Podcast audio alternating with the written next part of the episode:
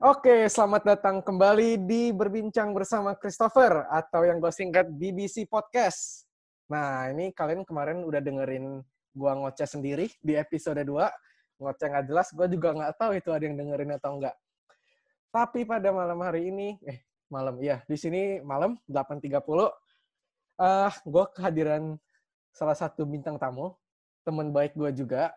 Sekarang lagi berdomisili di Jakarta, karena satu dan lain hal dia belum bisa tinggal di Australia untuk saat ini karena ada urusan visa dan yang lain lah.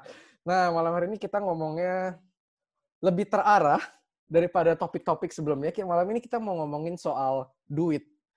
Ya, ntar judulnya gue kasih. Mantap. Judulnya ntar gue kasih ini. Uh, gimana caranya? Eh, cara cepat kaya. Wah, biar banyak yang dengerin. clickbait okay. ya, clickbait ya. Clickbait. Oh, mungkin pertama-tama ini ya, lo kenalin diri lo dulu ya kali ya. Mm-mm. Nama gue Andrew Yuda Patria, yang kayak tadi Toto bilang berdomisili di Jakarta, kerja sekarang dengan perusahaan yang sebenarnya Austra dari Australia sih. Terus gue dipindahin ke Singapura, cuman gara-gara coronavirus ini disuruh work from home dari Jakarta gitu. Terus nama company-nya Intercontinental Exchange, gue di sana kerja sebagai data analis untuk stock market yang lebih spesifik itu di corporate action atau di pengumuman-pengumuman dari company yang dipublish di stock exchange gitu. Mantap. Jadi gue ngerasa gue mengundang orang yang tepat juga malam hari ini ya. Dan untungnya tapi tapi disclaimer dulu. Apa? Kita bukan memberikan financial advice gitu ya. Ini iya. ini buat mengerti tentang apa itu saham dan berbagai macam investasi lain kali gitu ya. Bener, bener, bener. Karena, tapi gue kayaknya bakal menerimanya sebagai financial advice deh. soalnya, jangan, jangan. Soalnya gue, background gue, gue nggak terlalu ngerti kan soal finance-finance gini, apalagi kalau udah ngomongin investasi. Nah, malam ini betul, kita ngobrolin soal investasi atau keuangan. Nah, um, lu kan background lu kerja lu ya di ini ya um, berkaitan dengan stok-stok market gitu ya atau dengan mm ya, investasi gitulah pokoknya. Nah menurut lu sendiri investasi menurut lu itu apa? Apa arti investasi menurut lu? Sebenarnya arti investasi itu simple banget sih. Intinya tuh kita mengalokasikan resource kita atau dana kita pada sesuatu, bisa produk, bisa apa pun itu juga, dengan harapan nanti in the future harganya bisa naik dan kita dapat keuntungan. Basically gitu sih.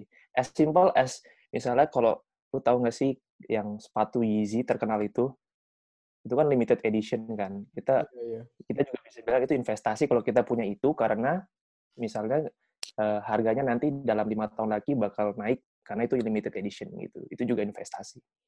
Iya sih, uh, bener juga sih. Tapi banyak yang mikir sekarang ini kayak, apalagi di masa-masa corona ini kayak orang-orang mulai kayak, oh ayo investasi nih, karena harga-harga saham lagi turun gitu kan. Nah hmm, selain hmm. selain ngomongin tentang saham, kita ngomongnya keluar dari konteks saham dulu. Uh, kalau hmm. menurut lo investasi menurut lo itu bisa dalam bentuk apa aja? Apa cuma dalam bentuk saham atau bisa dalam bentuk yang lain lagi? Sesuai pengalaman lo itu menurut lo gimana? Ada bentuk apa aja bentuk-bentuk investasi itu? Banyak sih, cuman mungkin yang memang paling terkenal itu ya saham kali ya, karena paling rame gitu orang ngomongin. Tapi ada juga beberapa investasi lain yang namanya kayak obligasi. Terus ada dari bank juga ada namanya deposito. Investasi juga bisa properti kayak jual beli tanah atau beli tanah harga murah dijual nanti lebih mahal. Macem-macem lah. Mantap.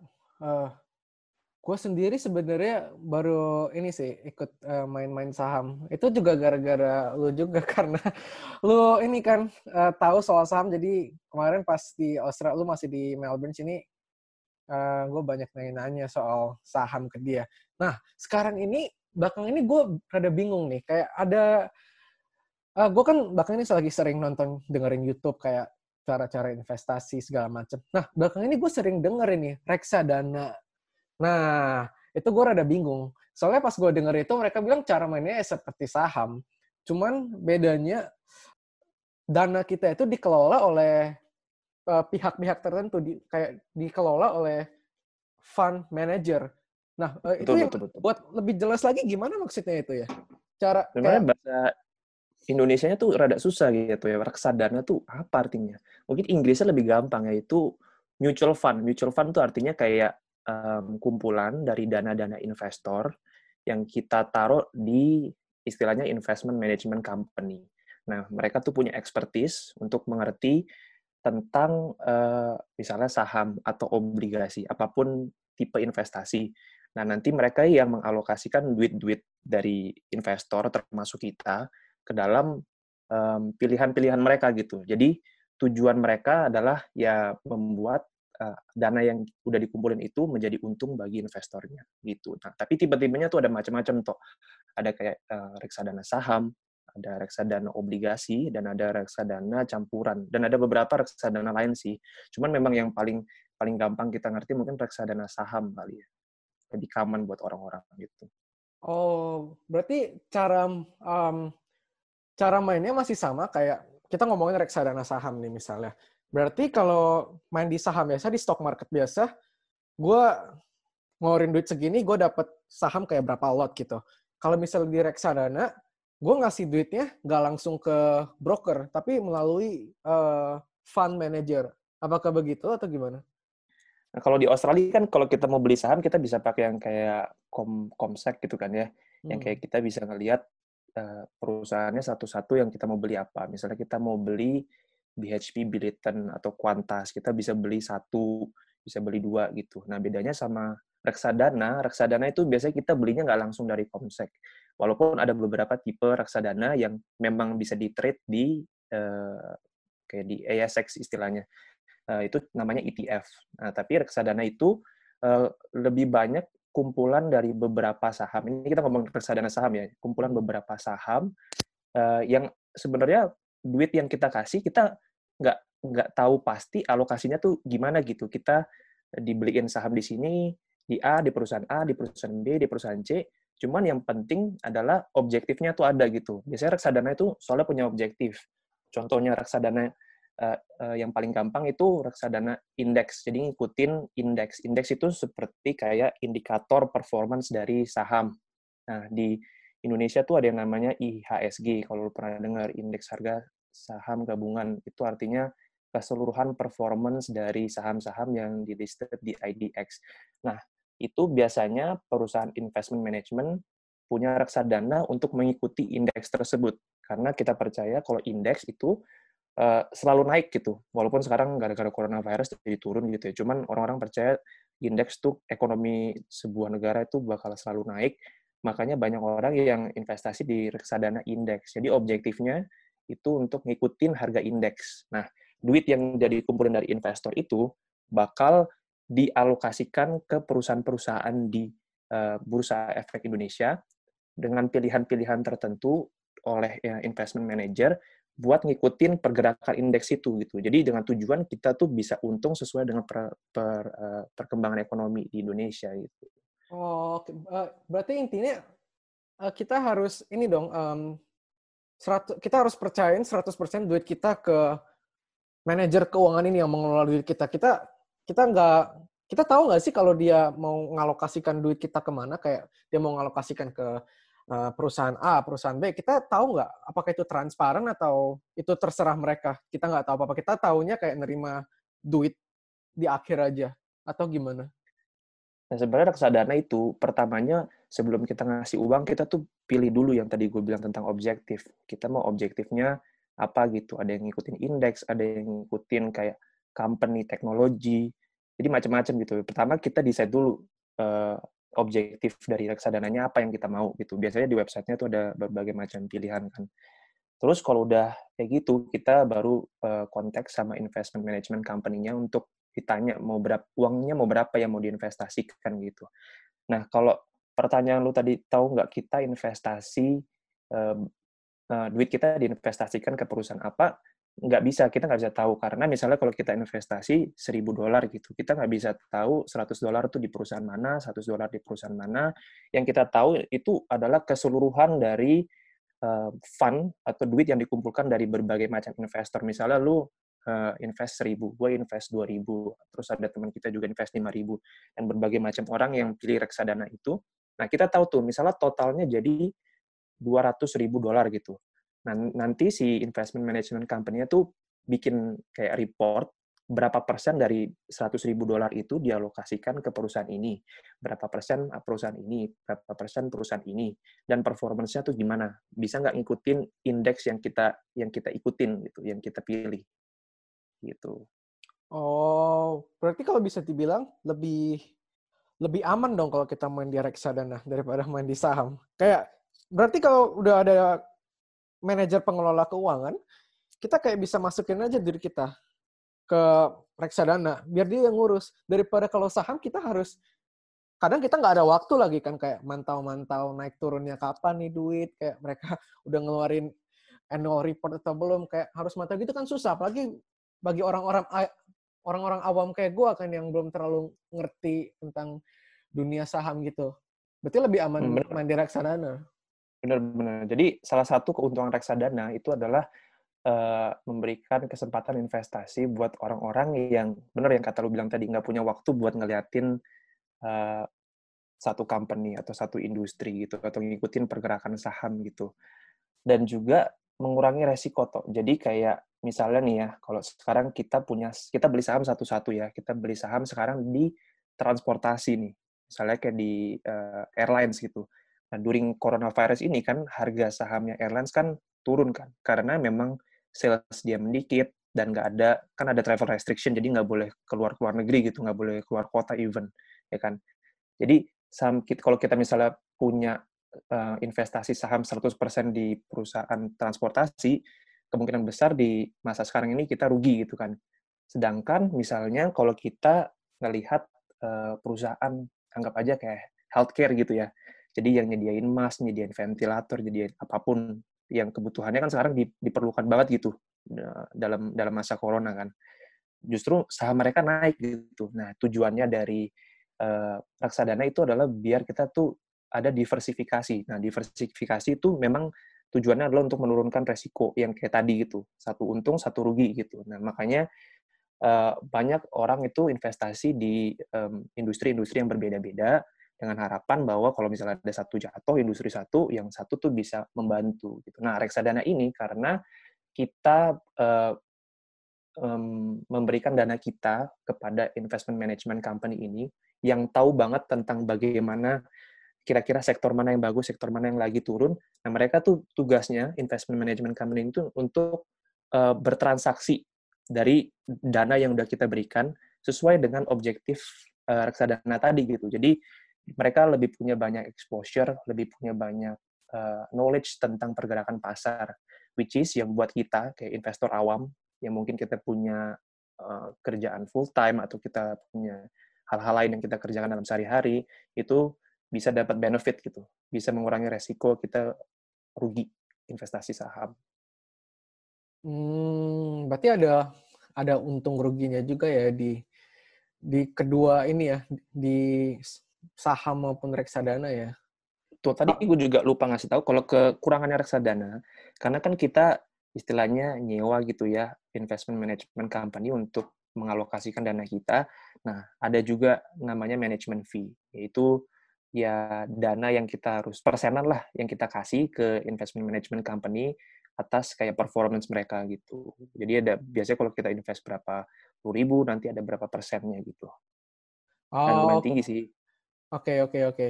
Itu itu tergantung perusahaan-perusahaan uh, uh, fund manajernya sendiri ya berarti ya kalau ngomongin biaya buat manajer ya itu. Kalau management fee sih sebenarnya kayak dia tergantung perusahaan, mungkin juga tergantung jenis reksadana juga sih tuh. Dan berapa jumlah jumlah dana yang udah terkumpul di reksadana itu mungkin efek juga sih. Nah itu gue kurang tahu sih persenannya berbedanya antara satu reksadana dengan reksadana lain tuh gimana gue kurang tahu. Oke, oke, oke. Nah, kalau lu sendiri nih, lu saham udah pasti ada lah, lu main di saham juga. Kalau di reksadana sendiri lu udah belum? Udah coba belum? Atau ada, masih... ada. Aku juga ada. beli. Di uh, yang ada. yang di sini, yang di Aussie atau yang di Indo? Di Aussie. Di Aussie. Di, di, di Indo lu nggak nggak main sama sekali dong berarti? Enggak, belum sih. Tertarik, cuman belum belajar aja karena mungkin rada bingung juga ya. Kalau di Australia kan gampang banget kita tuh tinggal download komsek, terus registrasi. Berapa lama kemudian kita bisa ngeliat-ngeliat, bisa taruh fund, bisa link sama ini kita kan, saving account kita. Jadi itu gampang banget di Australia. Emang kalau di Indonesia gimana? Itu dia yang belum gue pelajarin sih sebenarnya. Karena gue juga baru baru balik kan dua bulan. Jadi gue belum terlalu mengerti gimana sih caranya trading di Indonesia. Banyak orang sih teman gue juga bilang nggak gitu susah, kayak cuma daftar-daftar sekarang semua ada online brokerage yang kayak Komsek gitu. Cuman ada yang dari bank, ada yang enggak gitu. Hmm. Terus yang di Indonesia kalau nggak salah uh, trading hours-nya itu ini ya lebih pendek ya. Mereka tiba-tiba ada kayak jam istirahat satu jam gitu. Iya nggak sih? Iya benar. Benar, itu ada jam istirahat. Lupa gue jam berapa ya tuh. Tapi kalau lu misalnya lihat grafiknya gitu ya di Google gitu, misalnya lu cek IHSG hari ini gitu, ada ada kayak gap gitu loh. Grafiknya kayak putus putus sedikit terus nyambung lagi. Enggak iya. nyambung sih maksudnya putus terus tar ada satunya lagi di sebelah kanan gitu. Makan itu lucu sih. Makan nasi uduk itu karyawan-karyawannya. Iya, iya. Lucu lucu di, di Australia nggak ada sih, cuma di Indonesia gak doang. Ada, iya, Senin sampai Jumat jam sembi, jam berapa? Jam 10 sampai jam 4 ya kalau di Australia. Hmm. Di Indo jam 10 juga bukannya atau jam berapa? 9 ya, tapi gue nggak gitu yakin sih nanti coba gue cari. Oh, gue lumayan tertarik juga sih reksadana ini. Terus uh, eh, btw uh, eh, kemarin gue sempat ini um, kayak di Indo itu gue lihat di website di Instagramnya. Jadi mereka ada kayak sebuah lembaga, bukan lembaga sih, namanya LandX kalau lu tahu atau enggak. Jadi perusahaan ini namanya LandX.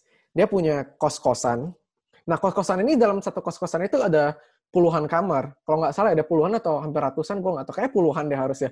Nah, jadi itu dia eh, mengundang orang-orang buat investasi di kos-kosannya itu. Nah, kita bisa beli itu paling dikit satu slot. Nah, jadi mm -hmm. um, Sistem itu kayak saham. Jadi kita investasi misalnya kita mau beli satu lot, itu harganya misalnya 7 juta. Jadi kita bayarin 7 juta ke perusahaan ini. Nah, jadi itu ntar hmm. uh, duitnya juga bisa datang, uh, kita bisa dapat untungnya dari dividen setiap bulan. Jadi sistemnya kayak uh, main saham juga, cuman ini lebih di properti. Jadi kita ng ngelihat um, aset aslinya ada, kayak ada physical ini loh, ngerti nggak sih? Jadi kos... Eh, sorry tuh, barusan internet gue error nih. Kenapa, oh aduh. Nah jadi eh, ini dia kayak sistem kayak saham, cuman ini dalam bentuk kos-kosan. Jadi kalau misalnya hmm. untuk orang-orang yang mau investasi di properti, mau beli rumah gitu, cuman duitnya belum cukup. Nah ini menurut gue salah satu um, tempat juga buat kita bisa memiliki properti tanpa harus uh, memiliki duit yang banyak. Kayak dengan 7 juta, kemarin kalau nggak salah 7 atau 8 juta gitu, lu udah bisa dapat satu lot dari rumah itu. Jadi lu udah ntar lu bakal dapat surat hak miliknya juga kalau nggak salah. Tapi itu bakal yeah. di, di share ke investor-investor lain. Nah, gue kemarin udah tertarik banget kan. Terus gue pikir-pikir, hmm. uh, pas gue nanya-nanya, gue di refer ke perusahaan lain lagi. Perusahaan, hmm. lain, hmm, hmm. perusahaan lain ini bekerja sama dengan dengan LandX ini. Hmm. Terus gue kayak, gue mikirnya kenapa di refer-refer gini? Gue jadi takut juga kan. Terus dijelasin, katanya uh, LandX ini belum memiliki OJK. OJK itu Otoritas Jasa Keuangan. Tahu kan? Nah, betul, jadi gue kayak, loh, serem juga nih kalau belum dilindungi sama OJK sendiri, gue ngeluarin 8 juta satu lot, satu lot itu minimum. Jadi gue percaya masih banyak orang yang yang beneran punya duit yang pasti bisa beli 10 atau 20 lot sih. Ini lot maksudnya kayak lot jumlah saham atau lot tempat uh, physical physical apa dalam, dalam jumlah saham. jumlah saham. Iya, dalam jumlah saham. Dia sebenarnya bukan saham, dia dalam bentuk kos-kosan. Jadi misalnya lu ada kos-kosan nih, di dalamnya ada 50 kamar. Mm-hmm. Kita dikasih tahu, oh eh, kos-kosan di daerah sini, misalnya di Jakarta di daerah Kelapa Gading, ada satu kos-kosan ada 50 kamar, occupancy-nya misalnya 80 persen, kayak 80 persen keisi terus setiap bulannya, dan harga per uh, harga per bulannya orang-orang bayar sewa kamar itu misalnya 3 juta. Nah, dari itu kita bisa kayak menganalisa, oh ini kira-kira untung gak ya buat gua, untung gak buat gua ya. Gue lumayan tertarik sih, cuman gue belum terlalu ngerti kayak konsep cara bermainnya itu bagaimana. Dan plus lagi, abis di refer-refer ke perusahaan yang dia bekerja sama bareng, terus dibilang mereka belum uh, belum di, diawasi sama OJK. Gue makin curiga dong ya makanya itu gue kayak oh kayak jangan dulu deh, lumayan serem juga. Tapi tapi ini prinsipnya tuh sama sih kayak saham. Saham itu kan sebenarnya ownership kan. Jadi kita tuh membeli ownership di perusahaan itu. Anggaplah kita beli satu persen, berarti kita satu persen ownership gitu. Dan gunanya juga buat perusahaan itu memodalkan mereka untuk melakukan bisnis, mau ekspansi, akuisisi bisnis lain. Nah yang tadi lu ceritain itu kayaknya sama juga gitu. Lu ditawarkan saham biar mereka tuh bisa punya modal, bisa expand, bisa bikin properti baru dan segala macam. Nah, bedanya yang uh, yang kayak gitu dan yang di Bursa Efek Indonesia misalnya atau di ASX gitu ya. perusahaan-perusahaan yang udah listed, yang publicly listed company itu tuh udah punya track record yang bagus karena requirement-nya untuk perusahaan itu untuk bisa IPO atau listed di bursa saham itu lumayan susah dan minimum harus ngasih kayak apa ya uh, info keuangan yang steady dan segala macam gitu loh. Dan modalnya besar dan segala macam jadi investasi yang di perusahaan bukan listed itu memang selalu lebih beresiko daripada perusahaan yang listed di bursa saham gitu. Cuman kan banyak juga kayak startup istilahnya gitu. Kayak Gojek kan juga mereka tuh minta-minta modal kepada venture capitalis atau kepada investor lain gitu. Um, memang itu sih susahnya adalah kita nggak begitu tahu. Kita mungkin tahu prospeknya kali dengan apa yang mereka kasih tahu infonya ke kita. Cuman kita nggak tahu resiko-resikonya. Kita nggak tahu misalnya um, dalam makroekonomiknya itu kayak apa, future-nya kayak gimana gitu. Kita kan nggak tahu. Terus kita juga nggak tahu yang um, company-nya tuh pendirinya ada berapa orang, terus track record-nya kayak gimana. Emang selalu lebih risky. Tapi orang kan percaya uh, high risk, high return gitu memang memungkinkan lu kalau invest di perusahaan-perusahaan kecil kayak gitu uh, growth-nya perusahaan itu in the future bakal bagus banget gitu dan lu mendapat untung yang besar gitu. Tapi juga ada resiko kalau lu tuh bakal dapat rugi yang besar gitu. Karena ya itu tadi kan kita nggak terlalu tahu banyak hal dan mereka juga belum punya track record. Ada kemungkinan mereka tuh bakal bangkrut jatuh gitu. Jadi um, prinsipnya sama sih. Saham itu adalah memodalkan perusahaan, kita dapat ownership, terus juga itu tadi high risk high return. Hmm, mantap, benar sekali. Ya makanya gara-gara itu yang gue bilang karena ini, ini kayaknya startup juga. Terus ini kayaknya satu dan pertama-tama uh, pertama kalinya deh ada konsep uh, bermain properti dengan cara kayak jual beli uh, jual beli saham kayak gini. Makanya gue lumayan tertarik juga. Tapi abis gue gue pelajari lagi, ya itu dia belum dilindungi OJK terus kayak pokoknya adalah lu kunjungi aja Instagramnya kalau lu mau tahu. Mohon maaf untuk pemilik Land X atau siapa pun yang bekerja di Land X yang kayaknya nggak bakal dengerin ini juga waduh. Mana, mana tahu ada kan?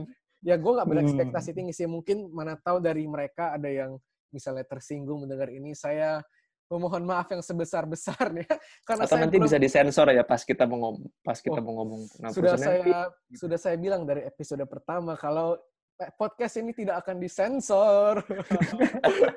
Tapi yang kemarin kita kan sebelumnya ada rekaman juga itu tidak lulus sensor jadi ya kemarin kemarin kemarin kita ada ngobrol berempat. Harusnya tayangnya hari ini cuman nggak jadi tayang karena tidak lulus sensor. Sebelum Betul sekali sebelum rumah kita didatangin ormas, lebih baik tidak kita tayangkan. Setuju. Oke, okay, um, udah tadi. Um, nah nih, buat teman-teman yang kayak mau mulai main saham nih, mulai investasi nih, minimal kita harus punya duit berapa sih buat invest pertama kali? Itu bermacam-macam sih. Jadi nggak ada eh, satu set rules yang bilang ini harus segini gitu. Oh, actually guidance-nya ada di internet. Banyak yang bilang juga uh, kayak pakar-pakar finance tuh either 3 sampai 6 kali dari expense kita monthly gitu baru kita tuh mulai berinvestasi. Kenapa? Karena kalau misalnya kita udah tertarik banget nih investasi, terus kita punya penghasilan misalnya 20 juta, kita taruh semuanya gitu. Kita cuma sisain buat expense kita bulan itu, sisanya kita investasi karena kita tahu nanti investasi bakal uh, menguntungkan duitnya lebih banyak lebih early investasi kan lebih banyak keuntungannya kan terus uh, tapi let's say kalau kita misalnya tiba-tiba kehilangan pekerjaan terus kalau enggak kita kena musibah kita harus kita kena penyakit kita harus bayar sesuatu yang lumayan mahal gitu nah kita kan um, butuh dana darurat gitu, butuh butuh dana cadangan gitu, ya kan. Uh, untungnya sih kalau misalnya investasi saham gampang dicairkan gitu ya. Tapi kalau misalnya kita investasi kayak properti itu kan prosesnya lama dan segala macam. Nah, ideally sih memang yang tadi gue bilang 3 sampai 6 kali expense um, bulanan lu barulah kalau lu itu udah punya cadangan di bank, barulah uangnya nanti disisakan buat uh, investasi. Gitu sih biasa itu rough guide lah kira-kira gitu. Tapi tergantung lah kan masing-masing kita punya pengeluaran yang beda-beda, kita punya priority yang beda-beda. Jadi harus pintar-pintar sih kita ngelihat expense kita tuh gimana dan uh, kira-kira bakal butuh dana apa in the future. Oh iya, uh, sorry sorry, kayaknya lu salah nangkap deh pertanyaan gua. Yang maksud lu tiga, misalnya kayak um, kita harus punya savings sebesar 3 sampai enam kali pengeluaran kita setiap bulan itu kayaknya lebih ke arah emergency fund atau dana darurat. Nah pertanyaan gue tadi itu kayak kalau kita mau invest di satu company itu, kayak misalnya kita mau invest di perusahaan A, Hmm, yeah. Kayak kita kayak minimal kita harus punya duit berapa? Punya uang berapa? Oh iya iya. Ya iya, kayak iya. minimal minimal nominal paling kecil itu berapa baru kita bisa ikut main saham gitu. Uh, ini tergantung sih. Jadi kalau misalnya investasi kita mau di uh, properti, of course kita harus punya duit yang banyak kan. Kita kalau mau investasi di deposito juga perlu lumayan banyak karena ada minimum amount. Obligasi juga gitu. Nah, yang memang paling paling kecil itu saham sih. Jadi Eh, kita tuh bisa beli per lembar saham dan per lembar saham juga nggak terlalu mahal sih tergantung perusahaannya apa ya. Kalau misalnya perusahaannya kayak Apple ya mungkin ratusan dolar gitu. Tapi kalau misalnya perusahaan di Australia gitu yang belasan dolar bahkan di bawah 10 dolar juga ada per saham. Jadi sebenarnya minimum investment untuk saham ya ini nggak terlalu besar sih. Jadi lu bisa start kapan aja. Kalau lu udah punya penghasilan mau coba beli-beli bisa langsung. Karena memang requirement-nya nggak terlalu tinggi gitu oke oke. Berarti kayak lu punya duit berapapun sebenarnya bisa ya ikut main saham berarti? Bisa bisa. Dan itu memang uh, investasi juga dianjurkan sih. Nggak cuma saham doang dari pertama pertama kali kita apa dapetin penghasilan. Karena kalau misalnya kita cuma taruh di bank kita tahu kan bunga bank itu kecil banget gitu. Kadang-kadang kalah sama inflasi. Misalnya inflasi di satu negara itu bisa dua persen terus di bank bunganya cuma satu persen, nah kita malah rugi gitu, bukannya nambah uangnya malah kepotong inflasi gitu kan, makanya kita mencari uh, investment vehicle yang returnnya tuh lebih gede kayak di saham, di saham tuh bisa sampai 10 persen, 15 persen, atau yang lebih aman deposito gitu bisa 4 persen, 5 persen gitu. Oh, Oke, okay. tadi lu ada singgung soal deposito juga. Lu sendiri ini nggak uh, main nabung di deposito juga nggak atau saham reksadana doang? Deposito gue terus terang enggak, gue cuma di saham sama reksadana. Tapi uh, during this time kayaknya deposito it's a good choice juga sih, karena kan situasi lagi nggak kondusif, nggak tahu future gimana, everything is risky gitu kan. Sedangkan deposito itu kan dijamin dari bank kalau lu bakal dapat return sesuai dengan uh, yang mereka janjikan gitu. Iya benar-benar makanya gue kemarin sempat tertarik juga buat investasi deposito tapi takutnya kayak nggak keluar dari kita. Kan susah deposito sebenarnya susah nggak sih cair ditahan. iya ditahan kan. Kayak kalau misalnya cuman bisa dicairin. Di tengah jalan kan itu kan ada time duration kan ya. Kalau deposito tuh ada yang enam bulan setahun lima tahun gitu gitu kan. Um, gue pernah dengar ini gue nggak tahu nggak terlalu tahu juga ya tapi gue pernah dengar kalau lu mau dicairin bisa cuman lu harus kasih notice in advance. Dan I think kena penalti juga sih Oh, berarti kalau misalnya kita bilang mau deposito lima tahun, berarti lima tahun duit kita sama bank nggak keluar. Kecuali kita bener, kayak bener. Uh, bisa kita bisa mohon ya buat uh, kalau misalnya mau ngambil lebih early gitu. Yang gue baca iya bisa kita bisa request in advance kalau kita mau ngambil duitnya. Cuman ya itu tadi ada penalti lah. Seru juga ini kayaknya deposito ini. Oke nih. Nah, sekarang kita menuju di akhir pembicaraan lah ya ini. Siap. Udah kayak profesional banget ya. Ini nih gini gini. Ini kan lagi apa wabah pandemi corona psbb apa pun itu istilahnya lah. Nah mm-hmm. gua gua kemarin baru beli baru beli ini nih baru beli beberapa slot nih. Pas gue beli masih early masih di awal-awal ini covid 19 masih merah turun dikit kalau di watchlist itu lu buka kan merah semua itu karena itu merahnya masih turun dikit. Gue tergiur beli. Nah, gue beli berapa slot gue lupa kemarin. Satu minggu kemudian gue buka turunnya anjlok banget. Jadi belum turun-turun banget itu ya pas itu ya? Iya pas awal beli itu kira-kira di pertengahan atau awal Maret. Mas udah berita berita COVID ini udah keluar dan bursa uh, stock market juga udah mulai mulai crash kan, tapi masih di yang baru-baru. Jadi gue decide untuk oh gue beli aja ini. Ntar kalau udah kelar satu minggu ini mungkin naik lagi kan. Gue beli itu udah merah tuh watchlist gue udah merah semua. Satu minggu kemudian itu gue beli kalau nggak salah di akhir minggu kami satu jam itu hari Senin ya besok gue buka. Wah gila men, anjlok parah. Berdarah-darah ya? Gue bangun tidur ngopi nggak selera, kopi gue nggak enak. Padahal kopi gue enak. kopi gue enak. Turunnya drastis banget bro iya sih emang emang kalau lagi yang nggak menentu gitu kita kita nggak tahu sih kapan harga saham paling rendah tuh kapan dan I think juga nggak nggak tepat juga kalau kita mencari timingnya tuh kapan gitu. Cuman ideally ya namanya juga kalau misalnya lihat barang lagi diskon, lagi turun, ya kita memang seharusnya juga during this time tuh membeli gitu saham karena memang lagi murah gitu.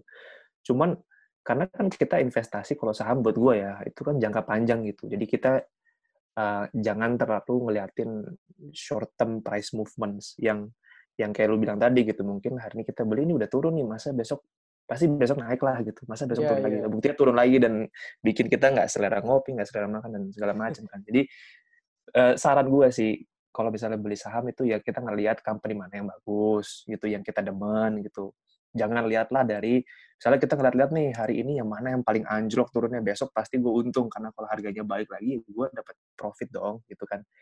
Nah tapi kita ngeliatnya tuh dari company apa sih yang kita demen kenapa kita demen? Misalnya lu kan kayak lu suka hospitality kalau gue suka properti orang banyak beda-beda lah gitu.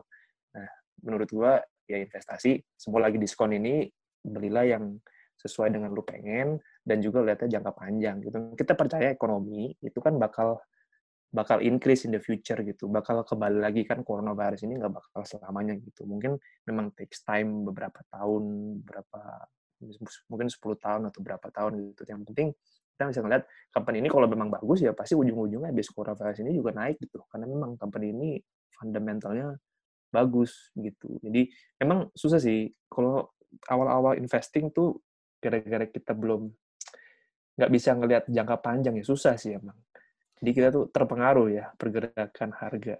Iya. Dan juga kalau misalnya lu lagi naik, pasti lu seneng loh. Kayak hari lu, kopi lu hari ini bikinnya sempurna gitu. Oh iya dong. Bangun, gua nggak usah ngopi malah. Kayak bangun udah seger aja.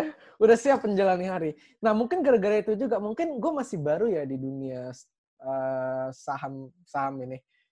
Jadinya gue sebelumnya udah pernah empat lima atau enam kali beli dan itu untung terus dan itu nggak lama untungnya cepet kayak gue beli terus satu dua bulan paling lama tiga bulan lah udah untung. Nah ini sekali belinya langsung anjlok dong. Turunnya jauh banget. Terus gue lihat di grafnya itu gue buka yang 10 tahun terakhir belum pernah tuh anjlok anjlok kayak gini sebelumnya. Ini udah kayak parah banget. Ini kalau orang bilang udah udah jatuh ketimpa tangga digigit anjing lagi nih. Kayak udah udah. duren. Iya udah udah hancur banget nih pokoknya.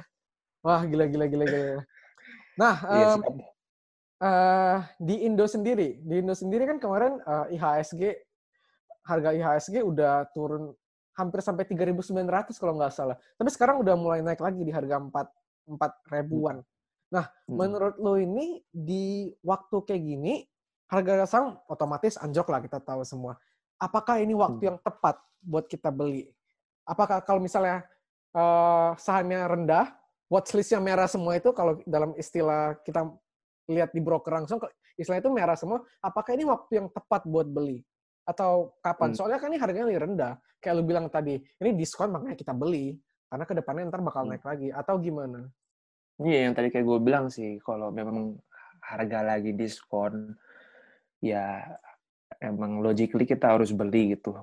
Hmm, nggak harus sih disarankan beli gitu kan ya. Karena yang tadi gue bilang ekonomi nggak bakal selalu turun nanti ke depannya kalau memang perusahaan yang kita uh, pilih bagus bakal naik lagi harganya kan cuman permasalahannya kan Jadi kayak kapan yang kira-kira harga paling bawah, jadi nanti gue untungnya paling gede gitu. Sebenarnya nggak terlalu harus musingin kapan sih, karena kita juga nggak tahu gitu. Gue juga nggak tahu gitu kan gimana nanti coronavirus ini. Dulu kan cuma di China gitu kan, sama di, Italy.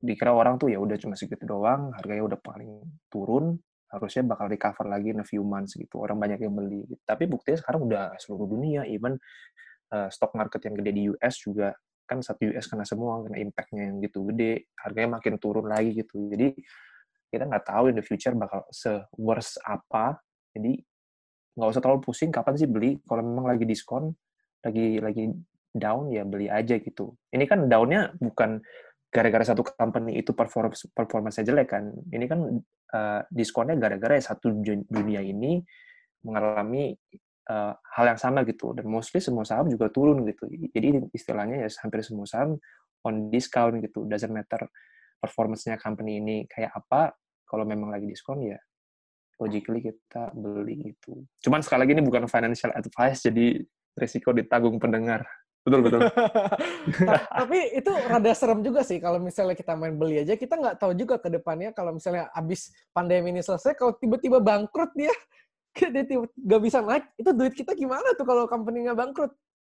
Itu selalu selalu kalau saham itu pasti ada resiko lah. Even lagi ekonominya bagus atau apa juga ada kemungkinan yang berbagai macam sih buat membuat apa harga sahamnya turun. Kalau misalnya nanti ada peraturan pemerintah yang melarang ini dan itu dan kena efek ke certain industri gitu itu pasti satu industri juga harganya turun gitu. Itu kita nggak tahu juga kan. Makanya tadi penting nih diversification dan lain-lain gitu. Kombinasi antara risky investment sama non risky investment itu penting gitu.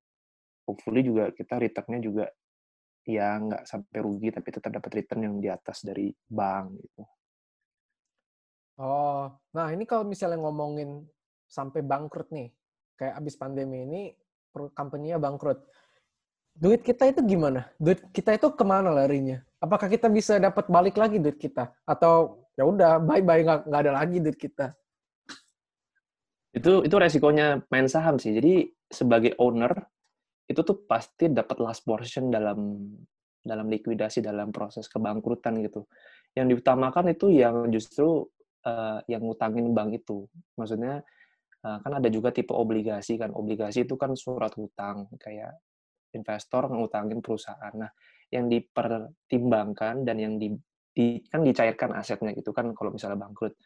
Yang diprioritaskan adalah yang itu yang apa yang company-nya berhutang sama siapa itu dilunasin dulu baru nanti sisanya shareholders yang dapat gitu.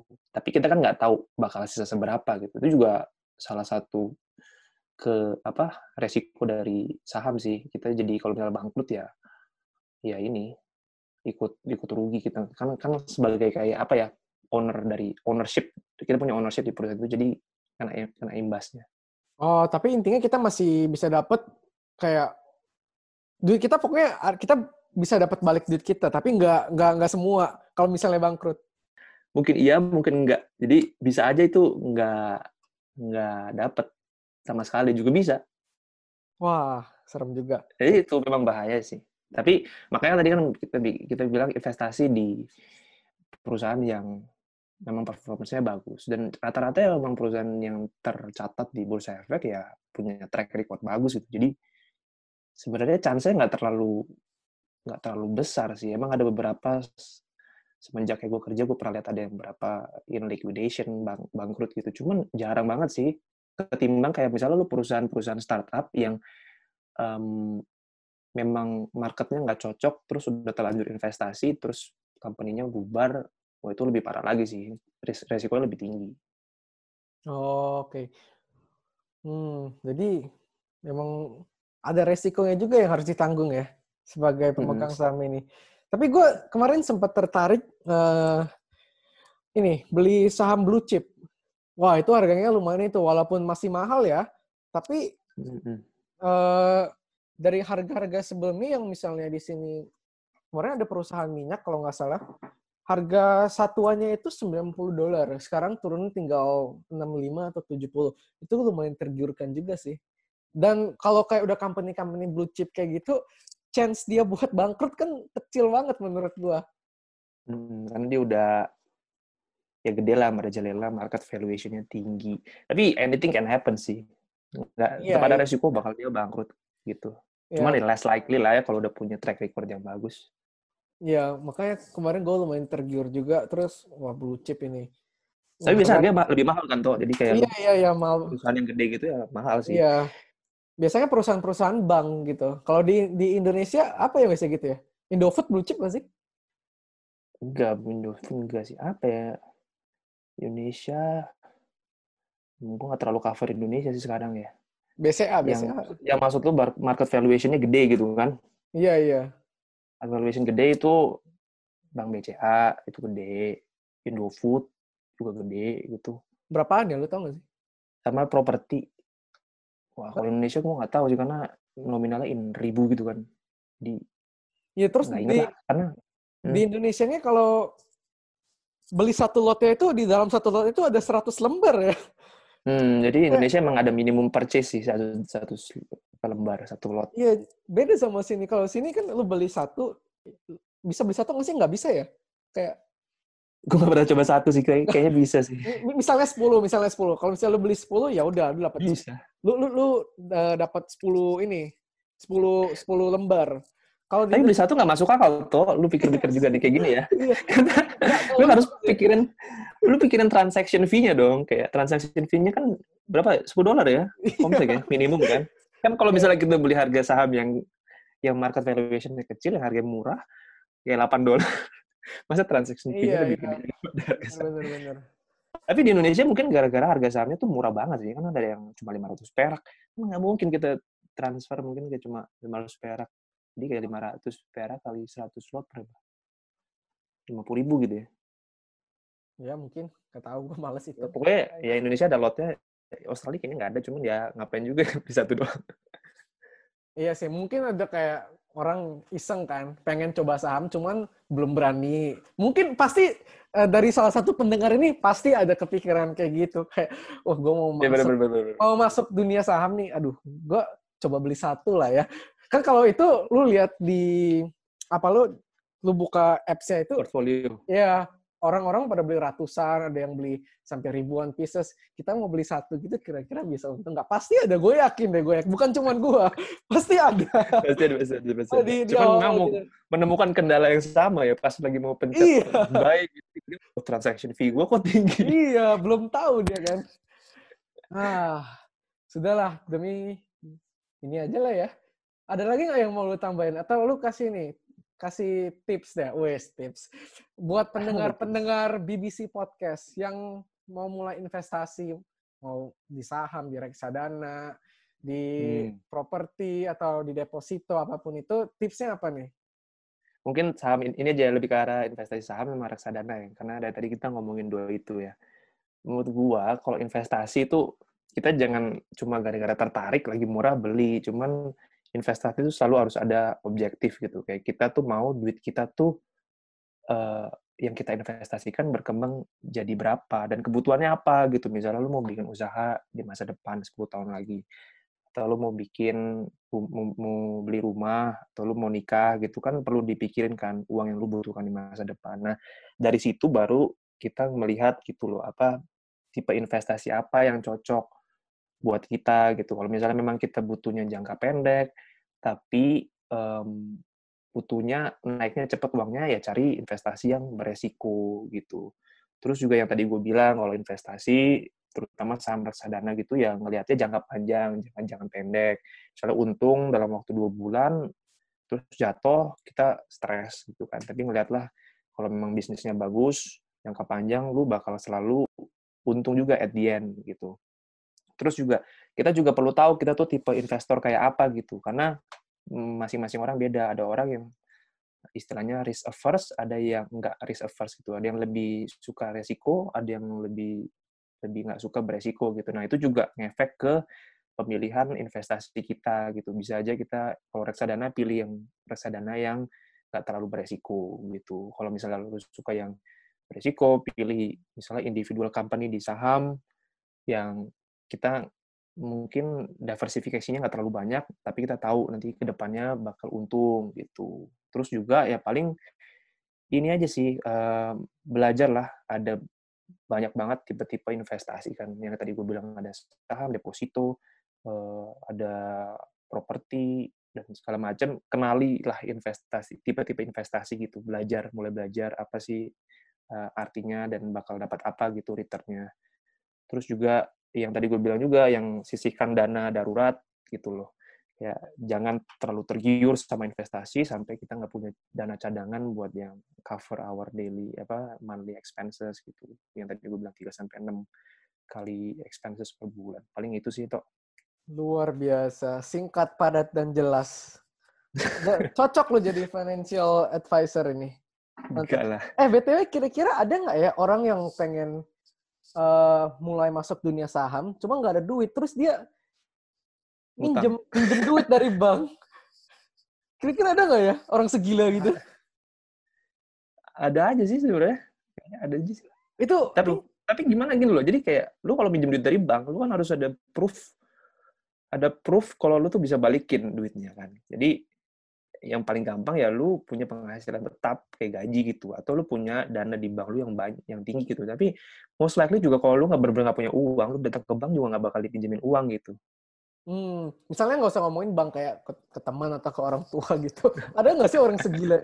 Bukan gila. Ada aja sih. Gue pernah dengar cerita gitu juga sih sebenarnya. Ada yang kayak ada anak yang baru lulus SMA nih ya, lagi belajar kayak saham-saham gitu. Cuman kan mereka belum punya penghasilan nah duit minta duit orang tuanya minta nggak sampai temen sih. Mungkin ada kali ya beberapa case yang temen. Cuman kalau orang tua ada sih mungkin banyak juga. Karena mereka mungkin pengen nyoba gitu. Dan ya ya kalau misalnya memang nggak berpengalaman dan nggak hoki ya rugi lah. Tapi kalau sama orang tua kan masih enak ya. Kalau rugi ya udahlah ya ini pelajaran buat kamu. Tapi kalau sama temen yang peer to peer lending istilahnya lu rugi gimana? Lu harus bayar gitu. Kecuali teman lu baik Iya, iya. Ya gitu lah. Kalau temen lu jahat, lu dikejar-kejar sama dia, kalau harus bayar. Iya. Itulah dasar dari pertemanan rusak itu gara-gara itu sepertinya. Uang ya. Uang tuh merusak segalanya sebenarnya. Iya benar, merusak pertemanan. Di keluarga juga bahkan. Cinta uang, cinta uang. Tapi uang itu enggak merusak kehidupan. Wes siap. Siap. Mantap sekali. Nah, gue mau tambahin aja nih dikit. Tadi lu ngomong, kita ngobrolin dari tadi investasi saham, reksadana, cash properti lain. Kalau misalnya yang yang gak ada duit nih, misalnya mau masuk mau investasi duit, uh, mau nabung nih buat masa depan kayak menurut gue investasi itu lo bisa investasi dari diri lo sendiri dulu. Kayak lo mulai hmm. misalnya mau investasi masuk investasi saham, lo nggak ada duit, lo investasi dulu kayak cari informasi dulu, kayak baca-baca buku tentang saham. Hmm. Kayak dari buku banyak buku Warren Warren Warren Buffett kan yang ngajarin tentang itu kalau misalnya lu nggak punya duit buat saham ya lu invest di diri lu sendiri kayak lu belajar dulu. Hmm. kalau mau yang gratis lu buka YouTube aja menurut gua kayak banyak juga yang sekarang orang udah ngejelasin soal saham gitu. Jadi ntar duit udah ada lu udah ngerti. Jadi investasi itu setuju sih. Iya. Itu namanya investasi waktu kali ya lebih ke arah kayak mengembangkan skill sama expertise diri kita gitu ya. Apalagi kalau ada source-nya free itu benar-benar bahkan bukan apa ya cuma investasi waktu kita nggak perlu investasi apa apa lagi cuma waktu doang kita belajar. Terus nanti ilmunya kita pakai kalau udah punya uang buat the real investing. Bener, bener sekali. Oke sudah uh, gua rasa udah cukup lah ya. Gue nggak tahu di menit ke ini masih ada yang dengerin kita nggak ya? Kayaknya nggak ada sih. Kayaknya kayaknya di awal-awal udah mati semua nih kayak udah diberhentiin menit kelima Oke, gitu aja. Masih ada lagi yang mau lu sampaikan ke pendengar-pendengar BBC Podcast? Udah sih. Itu udah aja itu aja. Oke, hmm. teman-teman. Uh, terima kasih buat yang udah ngedengerin atau kalian cuma nyalain background aja buat kalian sebelum tidur atau mau temenin kalian mau ngepel, nyetrika, masak, nyuci. Ya, terima kasih. Semoga episode kali ini bermanfaat. Karena gue rasa episode kali ini lebih bermanfaat daripada dua episode sebelumnya. Karena ada topiknya lah ya ini. Topiknya. Ya ini ceritanya ada topik lah. Semoga ini bisa membantu eh, teman-teman juga yang mau masuk dunia saham atau mau mulai investasi atau nabung di di dunia inilah ya saham, reksadana, properti dan hmm. yang lain-lain. Tapi lebih kita tadi ngomongin lebih fokus ke saham reksadana ya. Betul betul. Oke, gitu aja. Gue nggak ada lagi yang mau ditambahin, gue juga udah nggak ada. Oh. Ya udah. Terima kasih yang sudah mendengarkan podcast eh, berbincang bersama Christopher atau BBC Podcast. Kita bakal ketemu lagi di episode berikutnya. Semoga masih ada. Semoga masih ada bintang tamu yang mau berbincang bersama gue. Nah, kita lihat aja di ada atau enggaknya. Nama gue Christopher. Dan saya Andrew, thank you udah invite toh. Sama-sama. Sampai berjumpa di episode berikutnya. Bye. Bye.